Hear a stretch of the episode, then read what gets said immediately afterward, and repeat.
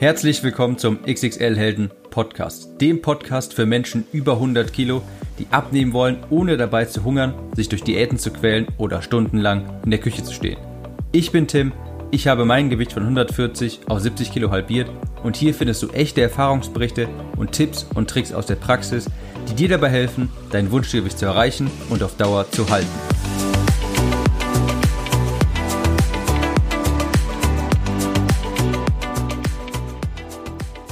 Hallo und herzlich willkommen zu einer neuen Episode des XXL Helden Podcast.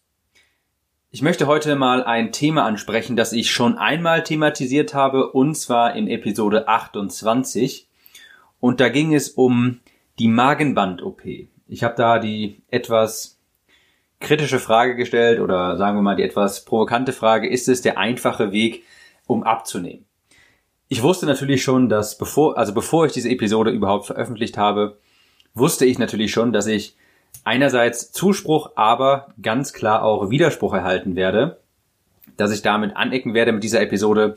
Und so war es tatsächlich auch. Ich habe auch viele kritische Stimmen erhalten. Ich glaube, das war ähm, eine der, also zu dieser Episode habe ich die meisten Rückmeldungen bekommen. Viele Leute waren empört, andere Leute haben aber auch gesagt, gut, dass es mal jemand anspricht, äh, das ist auch meine Meinung und so weiter. Ich möchte mit dieser Episode etwas machen, und zwar sie um einen Erfahrungsbericht erweitern, denn eine E-Mail, die ich erhalten habe, die stach etwas hervor, und zwar von der lieben Julia. Sie hat mir auch geschrieben, dass sie ähm, ja von der Episode etwas enttäuscht war, aber sie hat sich ganz sachlich verhalten. Sie hat überhaupt nicht irgendwie äh, mir Beleidigungen an den Kopf geworfen, wie das tatsächlich bei einigen anderen E-Mails der Fall war, sondern sie war ganz sachlich und was sehr interessant war, sie hat angeboten, ihre eigene Geschichte zu erzählen, um einmal einen wirklich objektiven Einblick zu geben, wie das so ist, das Leben mit einer Magenband bzw. Schlauchmagen-OP, wie der Ablauf ist und so weiter. Das Angebot äh, habe ich, hab ich natürlich gerne angenommen, dass sie mir mal ihre Geschichte erzählt und diese Geschichte möchte ich jetzt hier in dieser Episode einfach mal erzählen, damit andere eben, die vielleicht auch mit dem Gedanken spielen, so eine OP zu machen, wissen, wie das genau abläuft. Denn hier haben wir jetzt einen ganz konkreten Erfahrungsbericht und vielleicht auch, ähm, ja, dann können die Leute, die mit diesem Gedanken spielen, dann auch sich mal einen besseren Eindruck verschaffen. Was ich ähm, aber nicht machen möchte, ist, für mich für diese teilweise harten Worte aus Episode 28 entschuldigen. Ich muss ganz, ich muss ganz klar sagen, meine Meinung bleibt bestehen, aber nichtsdestotrotz denke ich, dass viele von dieser Episode hier profitieren können und dass die Sache noch etwas genauer beleuchtet. Also, Julia hat sich bei mir per E-Mail gemeldet und sagte unter anderem Folgendes, als sie auf meine Episode 28 Bezug nahm. Der Genehmigungsweg ist wesentlich länger als beschrieben. Ein halbes Jahr MMK, das ist Sport, Psychologe und Ernährungsberatung, sowie zahlreiche Untersuchungen und ärztliche Gutachten sowie ein, sowie ein eigenes Motivationsschreiben sind mittlerweile bei den Krankenkassen einzureichen. Eine Zusage ist längst nicht selbstverständlich, eher das Gegenteil. Ich habe einen Schlauchmagen bekommen und muss sagen, die ersten 30 Kilo sind fast von alleine gepurzelt und seitdem ist es jeden Tag harte Arbeit an mir selber. Ich achte penibel auf die Ernährung, mache mindestens fünfmal die Woche Sport und habe mein ganzes Leben umgekrempelt. Ich gehe zum Psychologen, um daran zu arbeiten, nicht wieder in Stress und emotionsausgleichendes Essen zu verfallen. Ich achte sehr auf Sättigung und darauf, meinen Magen so klein zu belassen. Es ist ein sehr anstrengender Weg, der deinem Weg in nichts nachsteht. Die OP ist Krücke für den Anfang. Laufen lernen muss man ganz allein mit viel Disziplin und Durchhaltevermögen. Ich kämpfe jeden Tag und habe mein Gewicht von 175 Kilogramm bei 1,74 Meter auf 88 Kilogramm reduzieren können. Und an dieser Stelle muss ich mal kurz einhaken und natürlich dazu sagen, dazu verdient, dafür verdient Julia natürlich meinen größten Respekt. Sie hat mir ein Vorher-Nachher-Foto mitgeschickt und ist eine bildhübsche Frau, die überhaupt nicht mehr wiederzuerkennen ist. Und dafür ziehe ich natürlich meinen Hut. Sie hat ja fast 100 Kilo abgenommen und da ist das, das eine Leistung, wo ich sage, auch wenn das mit Schlauchmagen passiert ist, denn sie hatte recht, sie sagt, äh, laufen lernen muss man ja alleine. Das ist eine unfassbare Leistung und davor ziehe ich meinen Hut. Im Weiteren hat mir Julia dann noch ihren genauen Weg beschrieben und auf den möchte ich jetzt auch noch weiter eingehen. Was alles dazugehört, wie man so eine OP beantragt, was da, ja, was man alles mit einreichen muss und so weiter. Also, sie sagte, der Weg zum Antrag für die Krankenkasse nimmt mindestens ein halbes Jahr in Anspruch, da man das sogenannte MMK nachweisen muss. Das sind sechs Monate parallel Sport, mindestens zweieinhalb Stunden die Woche, Ernährungsberatung und Psychologe.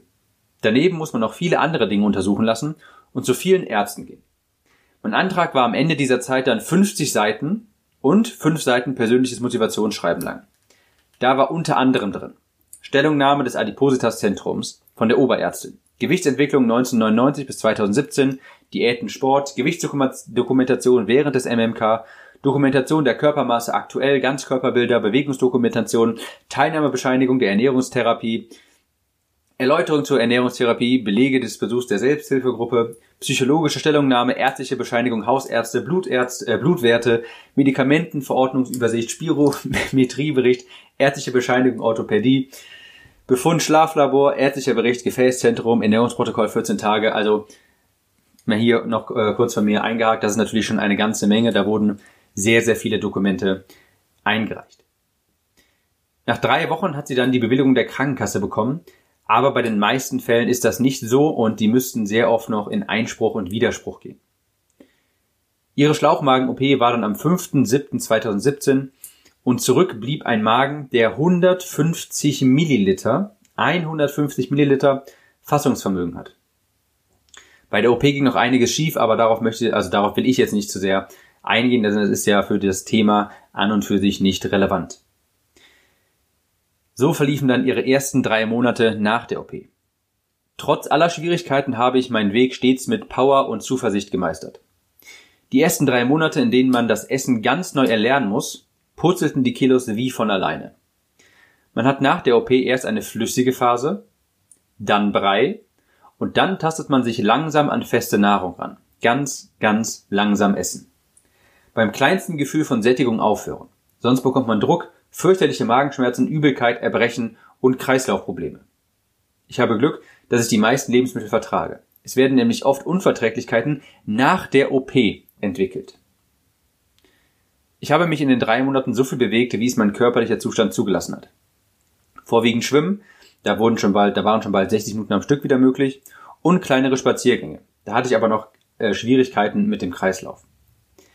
Nach diesen drei Monaten merkte ich schon, dass das Gewicht wesentlich langsamer runterging. Ich musste noch mehr auf meine Ernährung achten und das Sportpensum anziehen. Ich steigerte auf fünfmal die Woche mindestens eine Stunde. Nach und nach kam Aquajogging, Walken und Krafttraining dazu. Ich tat, was ich konnte. Trotzdem war nach sechs Monaten Ende mit der Abnahme. Im Adipositas-Zentrum sagte man mir bei der Kontrolle, dass jetzt eben das Ende der Fahnenstange erreicht sei. Ich läge sowieso schon weit über dem Durchschnitt und meine Werte würden zeigen, wie sehr ich mich anstrenge.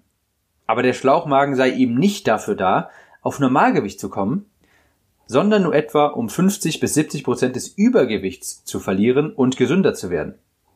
Ich solle mich jetzt mit meinem, ich solle mich mit meinem jetzigen Gewicht abfinden. Zu dem Zeitpunkt hatte ich 59 Kilo abgenommen. An dieser Stelle vielleicht auch nochmal ein Kommentar von mir. Ich finde das gut, dass er hier gesagt wird, dass hier gesagt wird, die OP dient nicht dazu, alle Probleme auf einmal zu lösen, sondern das Übergewicht zu reduzieren. Das impliziert schon, dass man ja auf eigene Faust auch weitermachen muss und das eben nicht die Lösung für alle Probleme ist. Aber zurück zur Geschichte. Julie hatte dann auch noch einen Zwischenkommentar abgegeben und sagte, nach der OP muss man in regelmäßigen Abständen zum Hausarzt und ins Adipositas-Zentrum. Blutwerte kontrollieren, Nachsorge. Nach acht Wochen, drei Monaten, sechs Monaten, zwölf Monaten und dann jährlich einmal. Ich muss jeden Tag supplementieren, also Nahrungsergänzungsmittel nehmen, da meine Essensmengen nicht groß genug sind, um die notwendigen Vitamine und Mineralstoffe aufzunehmen. Ich nehme ein spezielles Multivitaminpräparat, dazu Calcium, Magnesium, Eisen und ich spritze B12. Es ist immens wichtig, täglich auf sein Eiweiß zu kommen, notfalls, zusätzlich, notfalls mit zusätzlichen Shakes, um Muskelabbau zu verhindern. Aber nun zurück zur Abnahme. Ich wollte die Aussage nicht akzeptieren und beschloss weiterzukämpfen und es denen zu zeigen. Ich steigerte meinen Sport, achtete noch mehr auf die Ernährung und es passierte nichts. Egal was ich tat. Ich hatte den Eindruck, der Körper hat sich an die Herausforderungen des Sports und die geringe Energiezufuhr gewöhnt. Ich machte einige Wochen und Monate so weiter, ohne Erfolg. Von da an lege ich immer wieder zwischendurch Shake-Wochen ein, in denen ich mich nur von Shakes ernährte. Da ging das Gewicht weiter runter und wenn ich dann wieder aß, hielt ich es. Also immer im Wechsel. Es quälte mich ehrlich gesagt stellenweise sehr. Aber ich habe das alles nicht gemacht, um von dem Ziel aufzugeben, um vor dem Ziel aufzugeben. Ich beißte mich also durch. Mittlerweile bin ich ganz knapp vor dem Ziel angelangt. Ich wiege 88 Kilo, habe also 86,5 Kilo abgenommen. All meine Erkrankungen und Einschränkungen gehören der Vergangenheit an. Ich bin sehr aktiv und stelle mich immer wieder neuen Herausforderungen. Ich war schon zweimal zur Beratung bei einer plastischen Chirurgie, die sich auf Wiederherstellung nach so großer Gewichtsabnahme spezialisiert hat. Der Chirurg schätzt das Gewicht, was an Haut weggeschnitten wird, auf 10 bis 11 Kilo. Das bedeutet, ich bin noch 3 bis 4 Kilo von meinem Ziel, Normalgewicht 74 Kilo, entfernt. Vor Weihnachten habe ich einen Antrag für Wiederherstellungsoperation bei der Krankenkasse abgegeben. Es ist nicht einfach, diese zu bekommen, aber ich tue alles dafür. Man muss viel nachweisen. Sport, medizinische Notwendigkeit von möglichst vielen Fachärzten, Gutachten von Chirurgen und so weiter. Mein Antrag hat fast wieder so viele Seiten wie der erste. Dieses Mal 46 Seiten und ich hoffe sehr, dass ich zumindest eine Teilbewilligung bekomme. Geplant ist ein unterer Bodylift, Rundumschnitt, Bauch und Rücken, Oberschenkel, Oberarm und Bruststraffung. Ich muss diese OPs einfach für mich machen. Einerseits um Schmerzen und Entzündungen loszuwerden und andererseits um einfach mal ein normales Erscheinungsbild zu haben. Ohne Klamotten sehe ich mich aufgrund der massiven Hautüberschüsse nämlich noch fast so dick wie vorher. Ich bleibe dran und kämpfe. Um die letzten Kilos und die OPs. Das war der Erfahrungsbericht von Julia und an dieser Stelle muss ich sagen, vielen Dank dafür, Julia, und herzlichen Glückwunsch für so eine unfassbare Abnahme und ich wünsche natürlich alles Gute, dass das mit den OPs auch noch funktioniert. Vielleicht jetzt noch ein paar abschließende Gedanken. Ihr habt jetzt mitbekommen, wie so ein Alltag aussieht von jemandem, der sich so einer Schlauchmagen-OP, bei einer Schlauchmagen-OP wird der Bauch ja, wird der Magen ja wirklich kleiner geschnitten. Wie der Alltag so aussieht, wie das alles so abläuft, bis man so eine OP bekommt und so weiter. Und ich denke, man hat gesehen, wie man an Julias Geschichte, also man hat an Julias Geschichte gesehen, so eine OP, das ist nicht der einfache Ausweg, also in Anführungsstrichen der einfache Ausweg. Das Problem ist nur, dass viele Menschen es als einfachen Ausweg sehen und so eine OP machen in der Hoffnung, sich Arbeit zu ersparen. Aber Julia hat ja auch bestätigt, das ist so nicht richtig, denn die OP soll ja mehr oder weniger dazu dienen, ein Teil des Übergewichts loszuwerden, aber normalgewichtig wird man dadurch auch nicht. Und ich muss sagen, die wenigsten, nur die wenigsten sind so reflektiert und kämpferisch wie Julia. Ich habe ehrlich gesagt wenig Geschichten gehört, als ich äh, auch damals recherchiert habe und ich habe wirklich ausgiebig recherchiert. Natürlich kann man auch sagen, dass die Medien lieber solche Geschichten nehmen, wo Leute sagen, dass das nicht funktioniert hat aber ich habe wenige Erfahrungsberichte gehört von Leuten, die gesagt haben, das war genau die richtige Entscheidung und ich habe jetzt damit mein Normalgewicht erreicht und halte es auch auf Dauer. Ich habe leider häufig gehört, dass Menschen später wieder zugenommen haben. Dazu muss man aber auch ganz klar sagen, das ist menschenabhängig. So ein, das liegt nicht an der OP, das liegt am Menschen. Wenn der Mensch später wieder abnehmen möchte oder wenn der Mensch das Gewicht halten möchte, dann schafft er es auch, ob OP oder nicht. Und man muss auch dazu sagen, man tut sich mit so einer OP natürlich keinen Gefallen. Zuallererst, es ist und bleibt eine OP mit allen verbundenen Risiken. Oftmals wird sie auch nicht bezahlt. Und Julia hat ja selbst gesagt, sie musste viele Nahrungsergänzungsmittel nehmen. Sie hatte sehr strikte Ernährungsregeln. Sie musste zu Ersatzprodukten und Nahrungsergänzungsmittelprodukten greifen. Und ganz zu schweigen davon, es ist natürlich auch eine gewisse Einschränkung im Leben, man darf ja nicht vergessen, Essen hat auch eine soziale Komponente. Mal will man vielleicht mit Essen, äh, mit, mit Freunden essen gehen oder so und mit so einem Schlauchmagen oder einer, mit einem Magenband ist das nun mal nicht so einfach oder man fühlt sich nicht so dazugehörig, wenn man vielleicht nur ein paar Bissen nehmen kann. Also muss man dazu auch sagen, Essen wird ein wenig oder verliert ein bisschen von seinem Genussfaktor. Ich muss deshalb sagen, ich bleibe schlussendlich bei meiner Meinung. Eine OP sollte der letzte, wirklich der allerletzte Ausweg sein, denn auch mit OP muss man sich früher oder später mit Ernährung und Sport auseinandersetzen, wenn man wirklich dauerhaft gesund werden will. Und das ist ja das Ziel. Dauerhaft abnehmen und dauerhaft gesund bleiben. Das erspart dir keine OP. Also warum nicht direkt damit anfangen? Ich möchte auf der anderen Seite aber auch niemanden diskreditieren, der sich dafür entschieden hat. Ich bin mir sicher, dass viele Leute, die so eine OP ist, ich sage natürlich, ich möchte nicht alle über den Kamm scheren, wenn ich sage, viele machen das, weil sie das als einfachen Ausweg sehen. Ich bin mir sicher, es gibt auch noch sehr viele Leute, die das wirklich als letzten Ausweg sehen und viele Strapazen auf sich nehmen, viel Geld dafür bezahlen und später wirklich schwer dafür kämpfen, das Gewicht auch zu halten. Und vor solchen Leuten ziehe ich natürlich den Hut und solche Leute möchte ich auch nicht diskreditieren. Ich möchte aber auch nicht verschweigen, dass viele Leute eben diese OP als in Anführungsstrichen einfachen Ausweg ansehen. Ich sage also, bezieht so eine OP nicht in Betracht, weil ihr bisher vielleicht keinen Erfolg hattet. Wenn ihr immer noch euch gut bewegen könnt, wenn ihr immer noch eure Ernährung nicht dauerhaft umgestellt habt, dann zieht so eine OP nicht in Betracht, sondern startet vielleicht nochmal einen neuen richtigen Versuch mit einer dauerhaften Ernährungsumstellung. Mir hat nämlich auch mal ein Klient, der ein Magen-OP, der eine Magenband-OP hinter sich hatte, der auch nachher wieder zugenommen hat. Also im persönlichen Gespräch hat der mir nämlich auch eines gesagt, daran musste ich die ganze Zeit denken. Ihr könnt zwar den Magen operieren, aber nicht den Kopf. Und ich denke, da ist eine Menge dran. Und wenn das eine, wenn der Kopf quasi von euch selbst operiert wurde, ja, wenn ihr selber den Entschluss gefasst habt, dass ihr das machen wollt, also dass ihr euch besser ernähren wollt, dass ihr abnehmen wollt, dann wird das klappen mit oder ohne OP. Ich hoffe also, diese Episode hat euch etwas, einen tieferen Einblick in so, ja, in diese Magenband-OPs und Magenschlauch, Schlauchmagen-OPs gegeben. Und nochmal vielen Dank, Julia, und herzlichen Glückwunsch zu dieser unfassbaren Leistung. Und ich wünsche dir natürlich alles Gute weiterhin und viel Erfolg bei den anstehenden OPs. Glaub mir, ich weiß genau, was du meinst. Ich werde auch noch früher oder später einmal so eine OP für, äh, für die für die hängende Haut machen müssen.